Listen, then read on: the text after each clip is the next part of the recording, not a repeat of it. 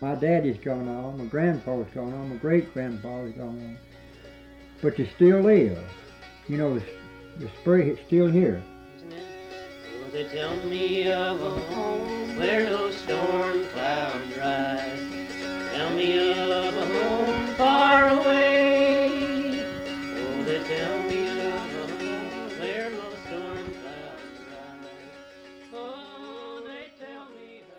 Hello and welcome, everybody. You're listening to It Still Lives, the Foxfire podcast, where we take you on a journey through Southern Appalachian history, one story at a time. Welcome back. This is season three. Hard to believe we're already starting our third year of this podcast. So I just want to take a moment to thank each and every one of you for taking the time to listen to our podcast, to support our program. Um, and to share in all of the wonderful things that make up Foxfire. So I'm pretty excited for this season. We've got some great stuff lined up for you. And to kick it off in honor of February, we're going to be focusing on courtship practices from the early 1900s. So I thought I would bring on a special guest host today. Welcome. You want to introduce yourself? My name is Ryan Olson. And Ryan just happens to be my husband. So I thought he might be a good person to help me bring you these interviews. I'm sure I have some sort of point of view that might be actually worthwhile. Okay. Maybe. We'll see. Okay. So Ryan is joining me here at Foxfire today. We're currently sitting in our archive, which serves as a, you know, pretty decent podcast studio. And we've got some lovely winter weather going on out there. So if you hear the wind howling, just ignore it. It's it's not a ghost, I promise. So in honor of Valentine's Day, we're sharing some just absolutely darling little love stories with you, but we're also just covering some of the basics of what dating looked like before Tinder and Bumble and Facebook and Instagram and whatever else the kids are using these days. And even, and even really like dating within a city. yeah, absolutely. You know, I mean, like even just like running down to your local like ice cream shop or the library or any sort of social event. Mean, where it was more common when it was in a city. Yeah. You, know, you had a greater chance to meet people. But back then, these stories of courting, I mean, it was your community. Yeah, but I almost feel like it was easier for people to meet people. Or maybe maybe there were just more people their age in their communities. I don't know. I feel like whenever I talk to a lot of my single friends who are trying to date, they're always like there's no way to meet people. You know, there's really not like good community centers for people to go. Uh, maybe this is you're giving me a weird look. Maybe it's different for guys. Maybe guys get to meet a lot, but all of my girlfriends, they're always like, "There's nowhere to meet people." There's just not like community events that a lot of adults go to. I mean, think about it. We say the same thing about making friends. Yeah, it's true. It's just hard to meet people our age these days, which is strange considering all the ways we can connect virtually. But I will say that I don't think it's really more difficult to meet some of these days. It's more difficult to stick with one person, which sounds awful. I don't know. How long did it take you to meet me? It took me years. it took me years to meet you. But ultimately, it's like I think we we can meet anybody as long as we have the confidence to go out and just be like, hey, you know, I'm this person. How would you like to go to a movie, get coffee, whatever it is. But it's hard these days because there's so many choices. You have Tinder, you have Bumble, you have all opportunities. I have to disagree because that never really happened to me. But I think this is a great example of how you are the extrovert in our relationship. Yeah, you just like ooze charisma, saying all that. right. Well, it's it's about I'm like, no, I'm going to stay inside. it is about though choices and um, you know in a in a wonderful book called Modern Romance by Aziz Ansari Parks and Rec, which I know you're laughing at. He wrote an excellent book, and it was about modern dating, and he talks about Tinder, he talks about Bumble, and one of the studies in there that he actually references is something along the lines of a scientist, you know, putting out jams or jellies, and you know, putting out a large number. Oh, yeah. 20 of them, and people would come by and they'd look, and they ultimately would walk off, and sales were very low. And then they took the choices down that number I believe, three or mm-hmm. five. It was, I think it was three. It was down to three, and then all of a sudden, sales skyrocketed, and people chose more because there were less options. And when people have a lot of options, or at least they think they do, and in the world of dating, you are less likely to choose and commit with somebody. And so that's one thing I found interesting about these stories. Once they started going with one of these people and they started dating and courting, they kind of just ended up together. I think regardless if it's a big pool or a small pool, like you still have to have that chemistry, you know. So I think it's really about finding the right person you have chemistry with. I I do think that maybe no, I definitely think that people now have commitment problems because of some of those choices and because of this like technology and social media forward life that we live. I do think that undermines commitment but I think that undermines commitment in a lot of areas, you know, because you just never know what other options are going to come your way and I think that I think that does hinder some people. And I think that I don't know if it'll necessarily come out in all the interviews we've selected, but certainly in other stories from the folks that we're listening to today, there's definitely a strong message of knowing early on that they wanted to get married, that they wanted to stay in their community, that they wanted to raise families. Like that was that was their next step. And they, you know, some of them got married really young at like 16. Some of them didn't get married till they were in their 20s, late 20s. Um, but for them, a lot of it was just like, you know, you grew up and you got married and you started your own family. And, you know, I, I know there's a lot of discussions and like relationship analysis and um, psychologists who study relationships and things like that that that what we need out of another person as a partner is changed you know. Again in in the 19th and early 20th centuries you know a husband or a wife was a work partner and a life partner in the sense that you are building something together and you rely your survival relies on that other person and being able to own and work land together, you know, whereas nowadays we put a lot of expectations on our partner because not only do they have to be our support network and our family and a romantic partner, but they have to be our best friend, which, you know, may seem like, well, duh, Cami. Obviously, you want to marry your best friend, but that's not how things used to be. You know, I mean, maybe it became your best friend, but you didn't go out and seek a person that you, you know, solely wanted to be your best friend. I mean, I'm really fortunate because obviously we're best friends. but, you know, it does it does make it harder to find somebody. And then there are people who you are best friends with, but you're not romantically interested in them. So to like find somebody who ticks all the boxes, I think is really difficult, partially because of the high expectations we have. And no, no, it is not Disney's fault. Everybody says, oh, I have unrealistic expectations for love because of Disney, because of all the princess stories. And no, that is not true. Maybe, maybe for some people it is, but I can speak for myself and for most people that I know that what we look for in a partner is not because of Disney. Our high expectations are not Disney's fault. It is okay to have high expectations. Yes, it is. It's okay. I think you, what you bring up is really interesting because you're talking about like checking all the boxes. Back then, obviously, what you're talking about is that we had like they had like a few boxes to tick, and now we think of this list of things mentally that somebody has to tick in order for us to fully commit to a relationship and to pursue. Because things, as you know, you've said before, people like to go about how they're living and how they're dating, and then once they're done, uh, you know, what, I'm opting out. It's because a lot of people put self first. Yeah, a lot of people. And once you're in a relationship, as we both know, you can't do that, right. you know?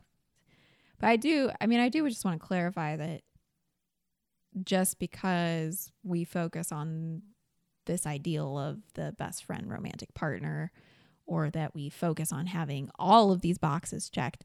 I don't want that in any way to diminish the relationships of people before us because that certainly was not the case. A lot of these people were deeply in love with their spouse, but simply more that people, I think, had a clear understanding of what they wanted out of a relationship and I think I think they trusted their gut and their relationship more.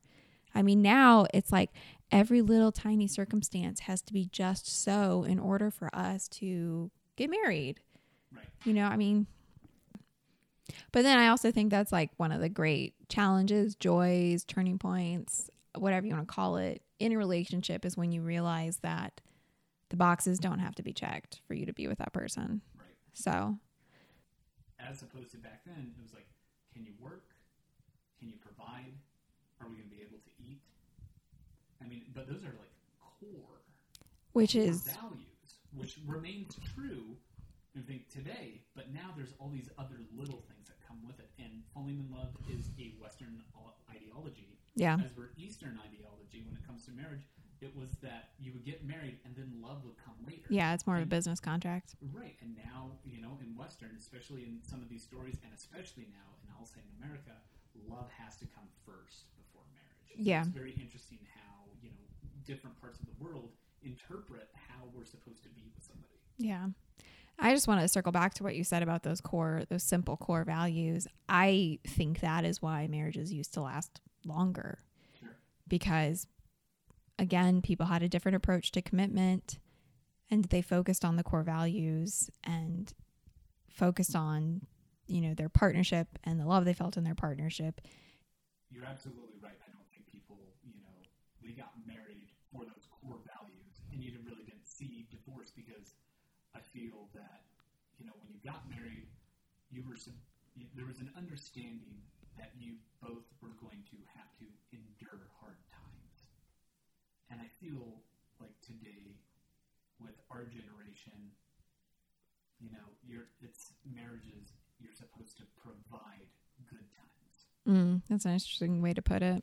because you know we have so much more freedom and fun now that if you're not constantly providing good times, well then heaven forbid you are bored or you know a little bit sad or depressed that you know you're not traveling or you know experiencing the world. But you know in all reality, you know if you're not looking at Instagram, if you're not looking at Facebook, if you're not looking at all of these you know social media and all these other influences, you'll realize that life is not like that. It is for some, but it's difficult to make that a reality, let alone without having other issues that tie along with it. That's a good point, and I think that's something that became really apparent during the shutdown. I think, unfortunately, a lot of relationships ended, but a lot of relationships got that much stronger. Um, and some of the folks we'll hear from today actually talk about that. So, so first up is a short clip from an interview with Granny Mary Cape. When you see a picture of her, she's just like she seems like this very quiet, conservative woman. But once you start hearing her talk, she's very chatty, very um, animated, and she shares kind of a great introduction to courting or courtship, which is what they called dating back then. The way people dated and the relationships they had really aren't that much different than today. They just did things differently. So a lot of them dated in groups, and their main dating activity was walking. I mean, they had to walk everywhere because they didn't have cars and that was a great opportunity to get some alone time with your sweetheart. So, um, Mary Cape's going to give you a quick introduction to marriage customs and courtship and her experiences with them. Well, back in, you mentioned that. Was courting and all different it is today? I mean, like with, when the board come to see, they don't do like the other day and jump in the car and take off and go to the show and stuff. How would they do it back in? Just, would they come in with everybody and sit and talk Sit down or? and talk for a while, and get up and go home. They never stayed all night and went to shows and do like they do now. Would they, or maybe would they go out and meet at church or something, or Yeah, like, go to church. go to a singing or something Maybe go home, with the boys go home with the girl, maybe. And sometimes stay late at dinner, sometimes just take her home and go on back. Yeah, there's no staying out and laying out now like they is this day and time. What were the marriage customs? Well, I don't know much about that. Would the boys have to ask, uh, like when you got married, did he have to ask your daddy if it was all right? And, No, he didn't ask him. As you can if you want to, and it's all right anyhow, why? Lots of them just run over and know nothing about it. Then not everybody got married in the church. No, the hardly ever anybody got married at the church. Oh, really? Did, what, did they go to a judge or something? Is that, or justice of the peace? Is that who you go to? Yeah, you get a justice of the peace to marry you. Yeah. Marry anywhere, anybody's house, anywhere you want to do.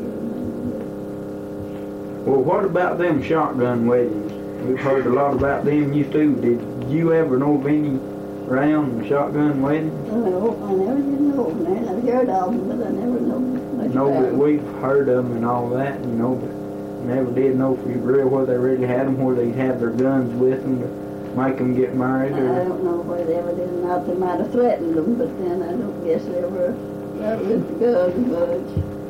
well, what kind of gifts would they give you back then when you got married? Nothing. Nothing.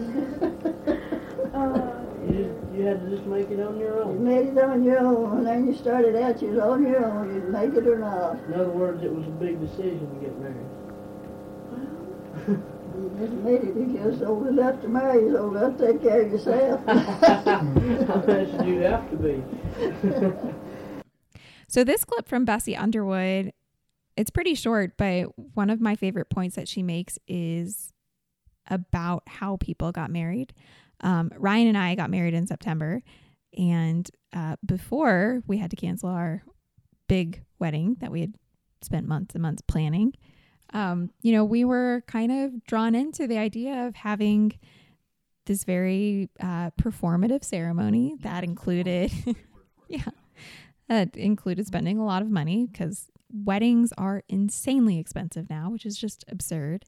Um, Weddings have become really kind of like a spectacle. Like we- yeah, expecting spectacle now. the average cost of a wedding in the in the U.S. is thirty to forty thousand dollars, which is nowhere close to what Ryan and I were going to do. But still, it's it's insane. Like the base rental cost for a venue is eight grand. Yeah, so we actually ended up having just a really small family only ceremony, and that's because of COVID. But it ended up being perfect. And Bessie, yeah, and Bessie and some of the other uh, folks that we'll hear from today, they just went to the justice of the peace. A lot of times they didn't even change out of their work clothes. So the women would get married in their work dresses and the men would get married in their overalls and they would go to the justice of the peace's house, get married and come home and then, you know, a couple days later they'd get their belongings together and go move into a house somewhere. But you know, people started complete yeah, no honeymoon. That was yeah.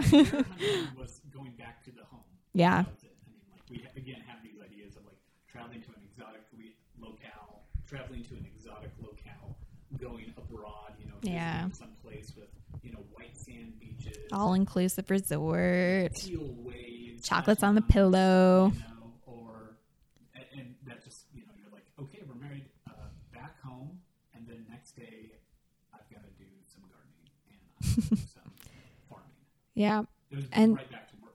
you really realize how crazy things have gotten in terms of weddings um, when you read about stuff like this. And it really kind of boils it down to what's important in a marriage, and that's being with your partner and formalizing that relationship. So, Could you tell us a little bit about wedding and courting customs, maybe? About how you used to go out on dates if you went out and. Well, we used to go out in a mule and buggy. and we uh, all the place we went then was to church. There was no picture show, not any kind of entertainment for young people at all. And we'd have parties, candy drawings, and uh, they'd uh, get in a straight line, the boys and the girls, you know, and they'd have two different boxes of stick candy. They mixed it up, and uh, if uh, your partner didn't get a stick of candy like yours, they had to put it back. And uh, then the old time uh, syrup candy pulling. You'd boil this molasses, you know, we made molasses then, and uh, you'd boil that until it'd spin, you you know, spin off a hair. That's what we called it then. And then you'd put butter and soda in that and beat it. and then get it out and pull it. You had partners, and you'd pull that candy, and uh, then you'd put it. The, back then, we didn't ha- even have wax paper. You had to put it on with butter a big platter, and when you pulled it till it got real stiff, you would make it in a twist and uh, lay it down and cut it. And that now into church was all we had. Y'all never did go from house to house and have dances or anything? Well, sometimes it would, but not very often. And back then, I forgot what it was, uh, more or less like uh, square dancing. But they'd uh, line up, you know, and they'd just dance back and forth that way. Uh, what about, where did you usually get married at? Most of the time, back then, you went to the Justice of the Peace's home and got married. Is that where you got married? Yes. Did a lot of people get married in their own house? Well, not too many. Most of the people went to the Justice of the Peace's home, you know, and got married. Yeah. Was there anything like a honeymoon? No. Not when I got married. That's been 50, 52 years ago. What did you do bes- if you didn't have a honeymoon? Well, you, back then, usually uh, they had their home already furnished and just married and went home. Okay, well, here's another favorite of mine uh, Lawton Brooks with his wife Florence. I think she chimes in there for a minute. Lawton uh, talks about how he and Florence got married. And Florence was actually underage at the time. And so he was running around trying to find somebody who would believe that she was 18. Um, and I think they ended up getting married out of state. It's a great story from Lawton. He's such a great storyteller, and I always love hearing from him. So we hope you enjoy this one. But we married in the hardest times in the world, though. Hardest times ever been here, we married. How'd y'all date and stuff? Well, we went to see some of her, her, her brother's wife, and my stepbrother was a kin some way or another. And we went, and my daddy wanted me to go with him and my stepmother over there to see him, which I didn't want to go at the time. But he didn't want to go about, I went with him, because it's 25 miles across the mountain we had to go in. a- We went in the way.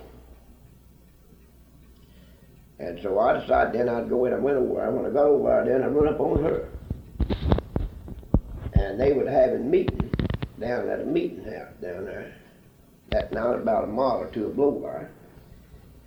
and uh, so I just sat around there and I kept looking at her and I just thought they was going to meet and I just thought to myself, well, I'm going to ask her for a date. She can't do a thing in the world, only say yes or no one. And I said, the thing doesn't make no difference to me no way. I said, I'm going to ask though tonight. So they was, uh, went on down there to the meeting and I sat right in the back end of the church and I got out, just outside the door, standing on the step. Some old boy come up right in front of me and lit up there. I just know, I know he's waiting on one, but I didn't know which one he's waiting on. Well, when she come out, he asked her for a date, and I hear her turn him down. I just thought to myself, oh, gal, you're going to have to turn me down, too. And so she come on out, and I asked her for a date. And I went on home with her. Yeah, I had a lot of fun. Well, did you do a lot of the courting at church and stuff? Well, they're going to church and backwards and forwards, and then uh, when they wasn't going to church, we'd go and see them anyway. we just sat out in the corner. In the winter time, we'd get in the bedroom or, or in the kitchen or somewhere like that and sit. Sit and talk till the old folks got to hollering bedtime on, and then have to leave. hey, Yeah, that's the way, that's the way it went before. But they, you, did you have much trouble? I mean, did mom or daddy always want to stay in the room with you or something like No, that? no, no, no, they didn't do it that way. They just let us have rooms. We was in the kitchen, they'd always be in the front room. We in the front room, they'd in the kitchen. So we always done had it. Bit where we could do our courting. In this interview, Margaret Norton sits down with a couple of teenage girls, and I love this interview because you can just tell how great the connection is between the students and Margaret. They're excited to be talking to each Yeah, and it's just Yeah, it's definitely um, there's there's definitely a mutual connection there. They Yeah. want to be talking to each other, and the, the there's definitely like excitement. yeah, I You think can feel it. I think in a lot of the other interviews, it's kids sitting down interviewing an older person, you know, and there's you can still feel the the generation gap. But I think in this, I think those high school girls can just really connect with what Margaret is telling them because she's talking about what dating was like when she was a kid. Um, and she talks about, you know, having multiple boyfriends and going out on walks with her boyfriend. And you can just tell those girls know exactly what she's talking about and can really understand those feelings. And so, Yeah, those girls are really yeah, not only is this an informative interview, but it's just, it's really fun to see that connection build. Um, Ms. Norton, do you know anything about uh, the courting customs, you know, like when you were uh, dating and stuff? Is it it any different from today? Yeah, it's a lot of different from today than it was when I was a girl. What was it like? well, just like you three girls that start out walking, we didn't have cars to ride in. We walked many of the time to something that went on at Rabun Gap School, because that's where we all went to school, you see. And there wasn't any cars to ride in until I believe there's one car on Betty's Creek, maybe two, before I got married. And we walked to everything. What sort of things did you go to? We went to, to square dances at the school and ball games and and moving picture shows or whatever, anything they had, you know. They always had uh, a week of commencement at the end of school. A whole week. It lasted a week every night. Each each grade had some play they put on. All the grades. So there wasn't any other way to do except walk, and people just paired off and walked. Think that'd be fun? Were you allowed to walk at night with your boyfriend or Uh-huh. something Yeah. without a chaperone? Yes, you didn't have to have no chaperone. You could go with him if your mom and daddy didn't care. But you had a chaperone when you got to school. Yeah, I'm sure you did. Uh, Take the mail there. Right. did you say square dance? Did you Uh-huh. say? Mr. Ritchie used to, every Saturday night, let the children have square dance because he said there wasn't nothing any better than good, clean, wholesome fun for young people. They didn't have any drinking or any bad doings or anything like that. They just played big ring. Well, that's nice. Mm, that's nice. It was real nice. How long do they usually last? About two hours. About From- ten o'clock, from about eight o'clock till about ten. And then you got home by eleven o'clock, or early enough bedtime. You'd walk from your house to the Yes, school? yes. My house wasn't up here then. It's down. It's farther on down the road. So you had a long walk. Uh huh. Yeah, we had a long walk. Well, if you're with your boyfriend, it's Yeah, it's all right. There'd be a dozen couples along. It wouldn't just be me, but two. Everyone, everyone had their boyfriend. Maybe you had your little brother and sister along the side of you. Because they had to go and they had to be looked after.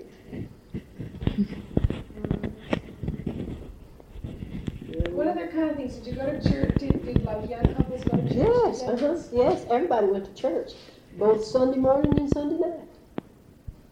They had then what they call the BYPU. They don't call it BYPU now. They call it uh, uh, training union. So, but they called it the Baptist Young People's Union then, Yeah. and everybody went to to the Dillard Baptist Church to the BYPU. You suppose that's why a lot of people went to church? I guess it was so they could have a little outing with their boyfriend. Were you allowed to date on school nights? and Yes, things like that?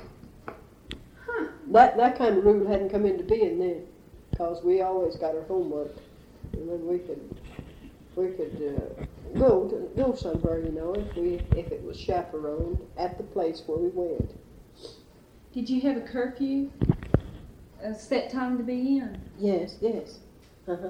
We're supposed to be in by eleven o'clock. Well, that's still pretty good. Uh huh. It is. It really is. Cause we had to get up and and work in the morning before we went to school. Milk the cows and cook breakfast or clean up the house or whatever our job was. Uh, did your boyfriend come over to your house a Mhm. lot? Yes. He came over and eat with us. Maybe dinner and supper both. Was Richard your boyfriend? Yes. Uh, was he your only boyfriend? Oh no, no, no, no. Uh, how long did you go out with Richard before you got married? Four years. That's a nice one. Uh-huh. All right, this clip is from Selma Mosley, but we included Selma um, because she comes from the African American community in Rabun County, and she talks about meeting her husband Bruce, who we featured actually last year in February's podcast, and it's just a sweet little story. So you have to learn to trust.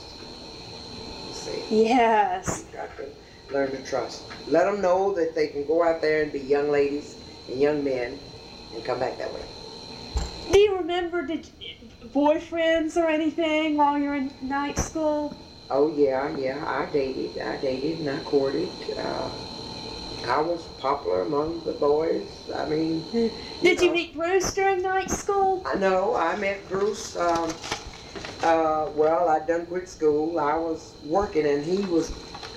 Bruce was making his last year in his in service. He was in World War II, and he was at my hometown. I remember seeing him in his army outfit. I remember seeing a soldier, but I didn't know him. And really, I didn't care that much about soldiers because I felt like soldiers didn't really care for one girl, you know. Yeah. They just kind of went from girl to girl, you know, because they're in the service. you know. Yeah. So I remember seeing him, but I didn't pay him any attention. And uh, this was, I think, in 45. And he said he met a boy on the bus going back to the same camp uh, from my hometown that he were in. And he said he talked about me to this boy all the way. And said this boy told him, said, Bruce said he told the boy, he said, I'm going back and I'm going to marry her. And said the boy said to him, if you can get her, you will get your good wife. And uh, so he said he just made the conversation, just kept talking. This is what he told me afterward, you know. So help me in 1946 when he come to Canton, he come, he got somebody to show him where I live, and they brought him to me, and of course Oh. we met. And uh, that kind of started it. Uh, from that, we started dating, and uh, I guess we dated for about eight months, and uh, then we married. Did you did what month was your marriage in? Do you remember? June, June, they. Did you have a, a long enga- No, engagement? no, we and didn't. We didn't, honey. We just we had a very we just went out of town and had a short uh, to Yeah. the uh, probation. We didn't have a wedding, you know. Yeah. We just went and had a sh- uh, just got married. Yeah. Yeah. We went uh, from one city to the next and just went ahead and got married. Okay, we're coming up to our last two interviews. Uh, this one's from LM and Mary Olive Keefe. Um, and then right after that, we have OS and Oline Garland. And I love these two stories because both um, man and woman are in each of the interviews, and it's great to hear them kind of play off of each other. But you also can really tell how much love is still just thriving in these relationships. And these are people who were married for over 50 years by the time the students interview them. know, you can definitely tell that that relationship is still incredibly strong and that they care for each other and they're still playing around. They're still joking with each other. Yeah, these are definitely really heartwarming stories and uh, makes me hopeful that we'll get 50 plus years of marriage ahead of us. So, So you just went in and got and just seen her once in a while, so you thought she was pretty. That was mostly the reason, yeah. And what did y'all think of each other when you first met? Gee, that's been a long time ago. Uh, You, you direct all No. these questions to her, No, you gotta answer You gotta too. because she has a, a better answer for them than I do. Oh. Well, I thought he was real nice. That's the main thing when I first. That was her mistake number one. Real nice looking. And what did you think about her, Mr. Keith?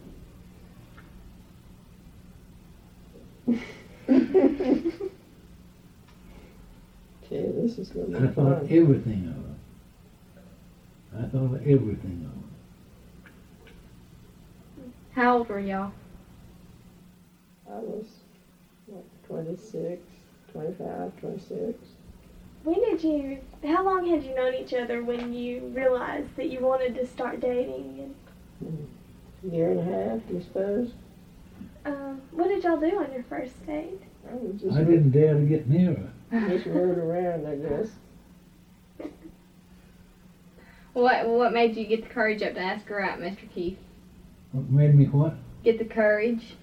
Oh, I was just thought that she'd reject me, see? So I didn't make any advances to her. I, I just hold her hand or something, but that was all. Afraid of being uh, rejected. What? Such a handsome fellow like you? Oh boy. She, she, I misled her, I think. Why do you think that? Well, it took me some time, It took me a year and a half to, to convince her that we ought to be married. How did you propose to her? I didn't. You didn't? I never did propose to her. Never did. It's did. one of those things where you just kind of take it for granted after a while, you know. No, I just began to tell her what we was going to do when, when we got married. I didn't propose to her, I just told her. What made her want to date her, you say? Mm-hmm. Well, that, that was one thing. She's a pretty girl back then. Well, she is now.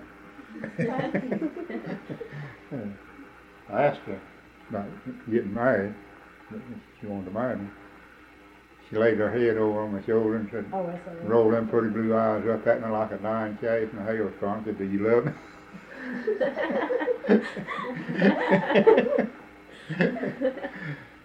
I was coming. I met her at that school, Clayton School. She went to school, and we walked up the road together, Clayton to Mountain City. Off to school Yeah. City. yeah. I used to walk three nights a week near Mountain City to see her. She lived in Mountain City and I lived here. I go Sunday night went Saturday night. Today. Had to walk. Her mother, she didn't want us to go together, so we slipped around went together and got married. I wanted to ask her father, but I reckon she must have been scared of he would give me, give her to me. She, she didn't want me to ask her, so we, we were on the way Hot Walhalla, South Carolina. She got married to that. Her mother, she, well, she liked me all right, but she just didn't, she said I had too rough or something, and all right, that wasn't, it, mm-hmm. and she didn't want me to go with it. She And We- you were, you drank. didn't? Yeah, I drank some back then. You know, She after we got Learned to love married, she, she after we got married, she thought the world of me. But she, I guess, well, the kind of boy I was then, I guess, kind of rough. I wouldn't want one of my girls like that. Now, I didn't blame her. I didn't get, there wasn't wrong at it at all. And she, she wasn't me after we got married. She, she stayed with us, stayed with us in the old age. But she, but she got married was one of the biggest happiest memories. Uh, then when we had the first child, had, and when we had all the rest of them too, but you know, the first one, we had nine. Guess that was especially exciting for the very first. The very first one, you know, you know, everybody most always did. Uh, what kind of advice would you give to young people who are considering marriage and who are? What Kind of advice I'd give them, Mhm. well, I try, I try to find them, tell them to find a nice young man or a nice young girl. Reading so many voices now, they're married too quick. They don't know whether they love each other or not. So what do you think, what do you contribute your long, successful marriage to? I think the biggest thing, because we love each other. Well, we hope you all enjoyed this podcast. If you like what you hear, just go ahead and click that subscribe button. That helps bring us to the attention of other listeners and uh, will just directly show your support to our program and will help us continue our mission. As always, we have our transcripts and some photographs posted over at our website. That's www.foxfire.org. Definitely recommend you check that out. If you're new to our podcast, welcome. Please go back and listen through uh, the last two seasons. We've definitely got some great content in there for you as well. We will be back in March with a special uh, mini series featuring stories from women in Appalachia, which I'm pretty excited about. Um, and yeah, happy Valentine's Day. Enjoy February. And remember that even though we are in isolation, there's still ways to connect with people, reach out to people that you love, share a podcast with them, share a song with them, send them a card. And if you feel like sharing your own story with us, reach out to us at it still lives at foxfire.org. Send us an email. We'd love to hear from you.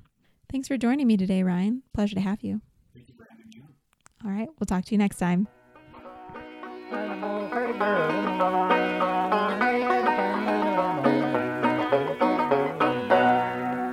Don't like that, you can throw it away. I like it.